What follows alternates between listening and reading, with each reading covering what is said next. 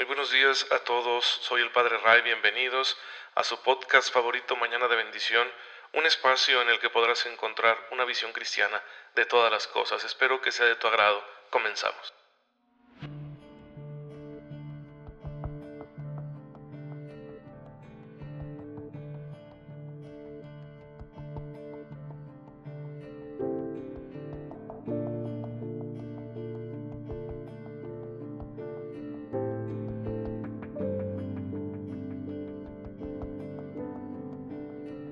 Pues ya estamos de nuevo jueves, queridos hermanos, nuevamente jueves eucarístico, qué rápido, se va el tiempo.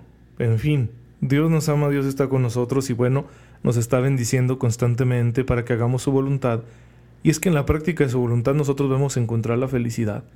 A veces cuesta verlo porque podemos caer en el engaño de pensar que la felicidad está en una vida cómoda, en una vida llena de seguridades, en una vida llena de emociones, en una vida de, de placeres, que todo eso en principio no está mal, lo que está mal es darle demasiada importancia, como si el placer, el poder, el dinero, la fama fueran absolutos, no lo son, por supuesto que no. Y cuando uno ama a Dios, cuando uno está centrado en el amor de Dios, con todo y las imperfecciones y pecados que todos tenemos, se va jerarquizando todo, se va poniendo en un orden justo, en un orden sano, en un orden santo. Así que por eso nos conviene estar centrados en el amor de Dios. Y bueno, hermanos, pues déjenme decirles, contarles que el día de ayer no hice podcast porque me fui, eh, como es mi descanso, me fui a, mi pueblo, a, al bonito Saucillo, ¿sí? Es un lugar muy bonito, muy limpio, este, muy agradable, hacen unos quesos bien ricos por allá, un chorizo muy bueno y unas salsas de chipotle también riquísimas, así que les invito a conocer. Este, allá viven mis papás, eh, mi hermano, y bueno, pues procuro eh, con la mayor frecuencia que puedo ir a darles una vuelta y disfrutar allá con ellos. Y eso fue lo que hice el día de ayer. Salí corriendo muy temprano y dije, no, pues lo siento mucho. Hoy no va a haber podcast porque vamos a estar eh, trabajando eh, en, esta parte importante de nuestra vida que es estar cerca de nuestra familia. Y bueno, pues recuerden que hoy la iglesia nos, nos recuerda, nos invita a celebrar a Nuestra Señora de la Merced que es la Virgen María, solo que los mercedarios en España, por allá en el siglo XII, la tomaron como patrona porque ellos necesitaban la intercesión de la Virgen ya que se dedicaban a redimir cristianos, cristianos que estaban cautivos en naciones musulmanas, pues llegaban y, juntaban dinero y pagaban el rescate para que volvieran con sus familias a las naciones cristianas y esa fue la labor de la orden mercedaria durante mucho tiempo. Después con el tiempo irían evolucionando y se dedicarían mucho a la pastoral penitenciaria, a trabajar con los prisioneros, con los presidiarios. Y bueno, pues por eso buscaron a la Virgen María como su gran eh, protectora. Y ayer celebrábamos a San Pío de Pietrelcina, un santo eh, franciscano conventual italiano, famoso por sus estigmas, por su espiritualidad, por sus milagros, que saben a mí lo que más me admira de santos como él o como San Francisco de Asís o como la Beata Concepción Cabrera de Armida, es su amor al crucificado, es esa manera cotidiana, natural, tan bonita de meditar la pasión de Cristo, es esa unión con, la pasión de Cristo, con los dolores de Cristo, con las llagas de Cristo, ese deseo consciente, intencional de padecer lo que Él padeció, cosa que yo no me atrevo. Y por eso me admiro tanto de que ellos tuvieron ese santo atrevimiento que los llevó a las grandes alturas de la espiritualidad. Bueno, pues oremos, oremos para que Dios nos conceda un amor así de grande por la pasión de Cristo, para que la reflejemos en nuestra vida. Y vaya que el santo padeció mucho, ¿eh? San Pío padeció muchísimo, no solo de parte de los malos, sino de parte de los buenos, de parte de la misma iglesia. Hermanos, así son los procesos de cualquier santo, ¿verdad? Verse perseguido, verse incomodado, porque eso es lo que nos va santificando, responder ante las contrariedades con el Espíritu de Cristo. Y pues en Mañana de Bendición estamos recordando que no hay santo que no se haya dedicado con ahínco a practicar, a observar, a cumplir el primer mandamiento, que es el de amar a Dios sobre todas las cosas. Ese es el primer mandamiento y es el más importante, es la fuente de todos los demás. Y estamos viendo aquí en Mañana de Bendición detenidamente las implicaciones de este primer mandamiento. Hemos visto ya la adoración, que es la forma más concreta, específica de cumplir con el mandamiento, porque la adoración es un acto de amor y de culto que no le damos a nadie más, que es solo para Dios, entonces nadie puede amar a Dios sobre todas las cosas si no lo adora. Pero también estamos viendo que tiene como implicación la vida de oración, el sacrificio, y ahora vamos a ver el derecho a la libertad religiosa. ¿sí? Todas esas implicaciones tiene el primer mandamiento. Que el hombre se reconozca también llamado a responder a Dios, de pedir libertad en cualquier hombre, en cualquier sociedad, perdón, que se encuentre, pedir libertad para adorar a Dios. ¿Sí? Todos los hombres tienen este derecho, todos los hombres tienen derecho a buscar al verdadero Dios, a reconocerlo, amarlo y servirlo.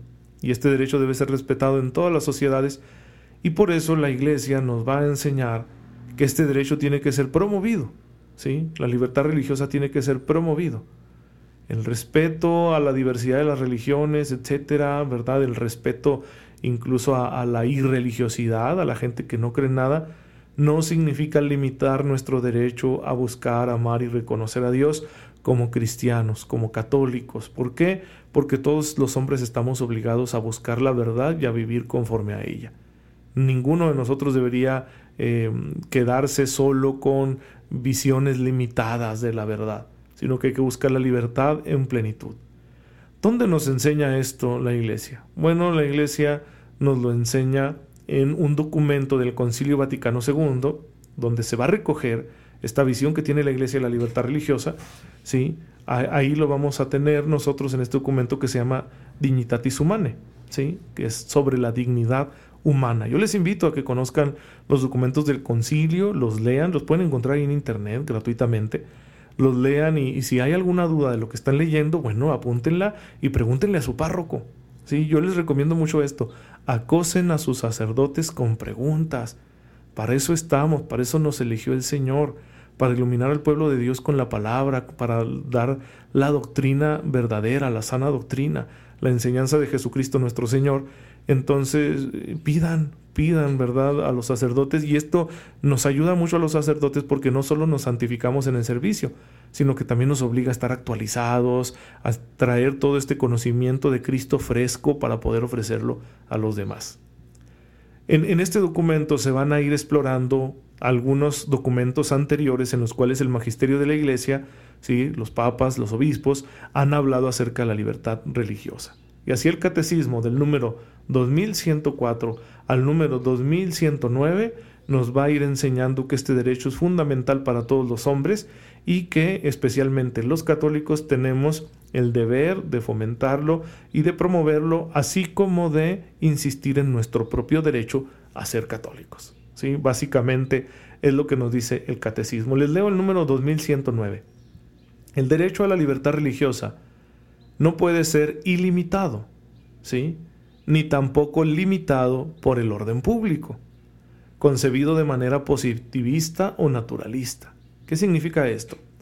¿Por qué el derecho a la libertad religiosa no es ilimitado? Porque no podemos hacer religiones contra el hombre.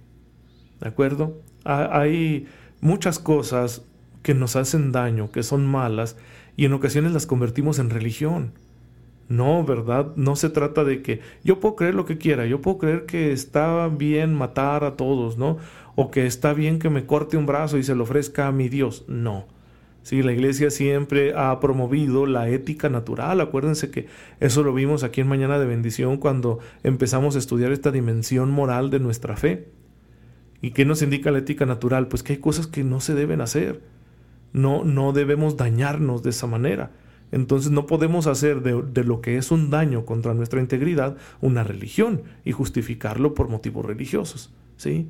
Eso es muy importante. Bueno, por eso dice el catecismo recogiendo la enseñanza de Pío VI, ¿sí? de un papa de hace ya bastante tiempo, que no puede ser el derecho a la libertad religiosa ilimitado. Tiene que marcarse en unos límites razonables. Pero tampoco puede ser limitado por el orden público. ¿Por qué? Porque existe el peligro de que los elementos de la sociedad que deben garantizar el orden público se corrompan y empiecen a promover regulaciones injustas, ¿sí? Eso nos, nos ha pasado en el contexto de la pandemia. Sentimos que las regulaciones tan estrictas a las que el gobierno somete a las asociaciones religiosas para combatir el COVID, pues son injustas. ¿En qué sentido? En que empezaron a levantárselas a otras instancias de la sociedad, comercios, centros de entretenimiento, restaurantes, bares, etc.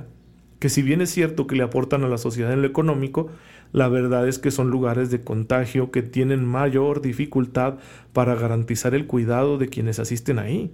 Las asociaciones religiosas tenemos más facilidades para hacerlo. ¿Por qué? Porque pasamos tiempos controlados en espacios en los que se puede guardar la sana distancia, ¿sí? Y le insistimos a la gente que en conciencia respeten. En cambio, imagínate en un bar, ¿no? Donde ya todos están tomados. ¿Qué, ¿Qué sana distancia va a haber? ¿Qué respeto a las medidas va a haber? Pues bien, ahí tenemos el ejemplo de cómo el orden público fue injusto, porque empezó a darle libertad a estos lugares donde existía mucho riesgo de contagio y en cambio a nosotros no nos consideraba. Sin saber por qué intención, a lo mejor simplemente fue un error de juicio. El asunto es que por eso dice la Iglesia que no puede ser el derecho a la libertad religiosa limitado simplemente por el orden público. ¿sí? Un orden público que es concebido de manera positivista. ¿Qué significa? Como si cualquier aspecto religioso fuera un asunto meramente privado.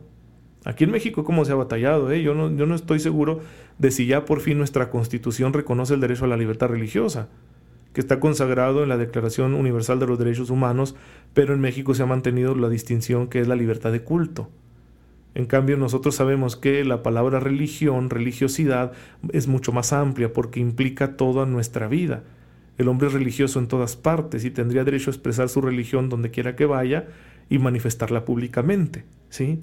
En cambio, la libertad de culto pues estaría limitando a las celebraciones religiosas.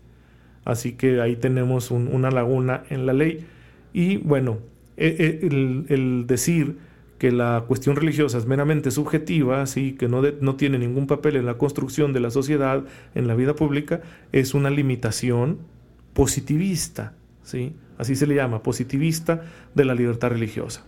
Por eso continúa diciendo el catecismo, los justos límites que le son inherentes deben ser determinados por, para cada situación social por la prudencia política, según las exigencias del bien común y ratificados por la autoridad civil según normas jurídicas conformes con el orden objetivo moral.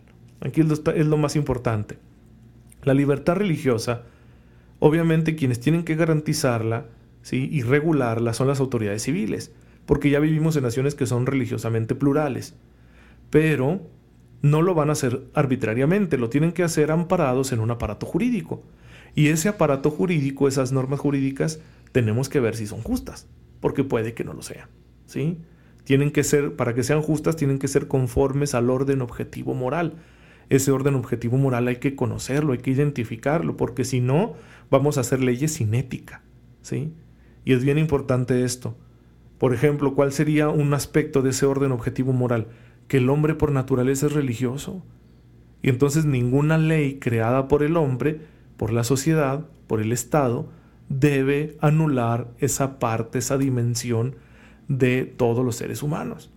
Que es el problema que sucede, por ejemplo, en China, donde hay una dictadura y el Partido Comunista Chino le pide a todos los ciudadanos chinos que sometan sus creencias religiosas y que le den prioridad ¿sí? al comunismo como ideología. Es decir, la verdadera religión en China, la que está por encima de cualquier otra creencia que tú tengas, es la religión en el comunismo, la creencia en el comunismo.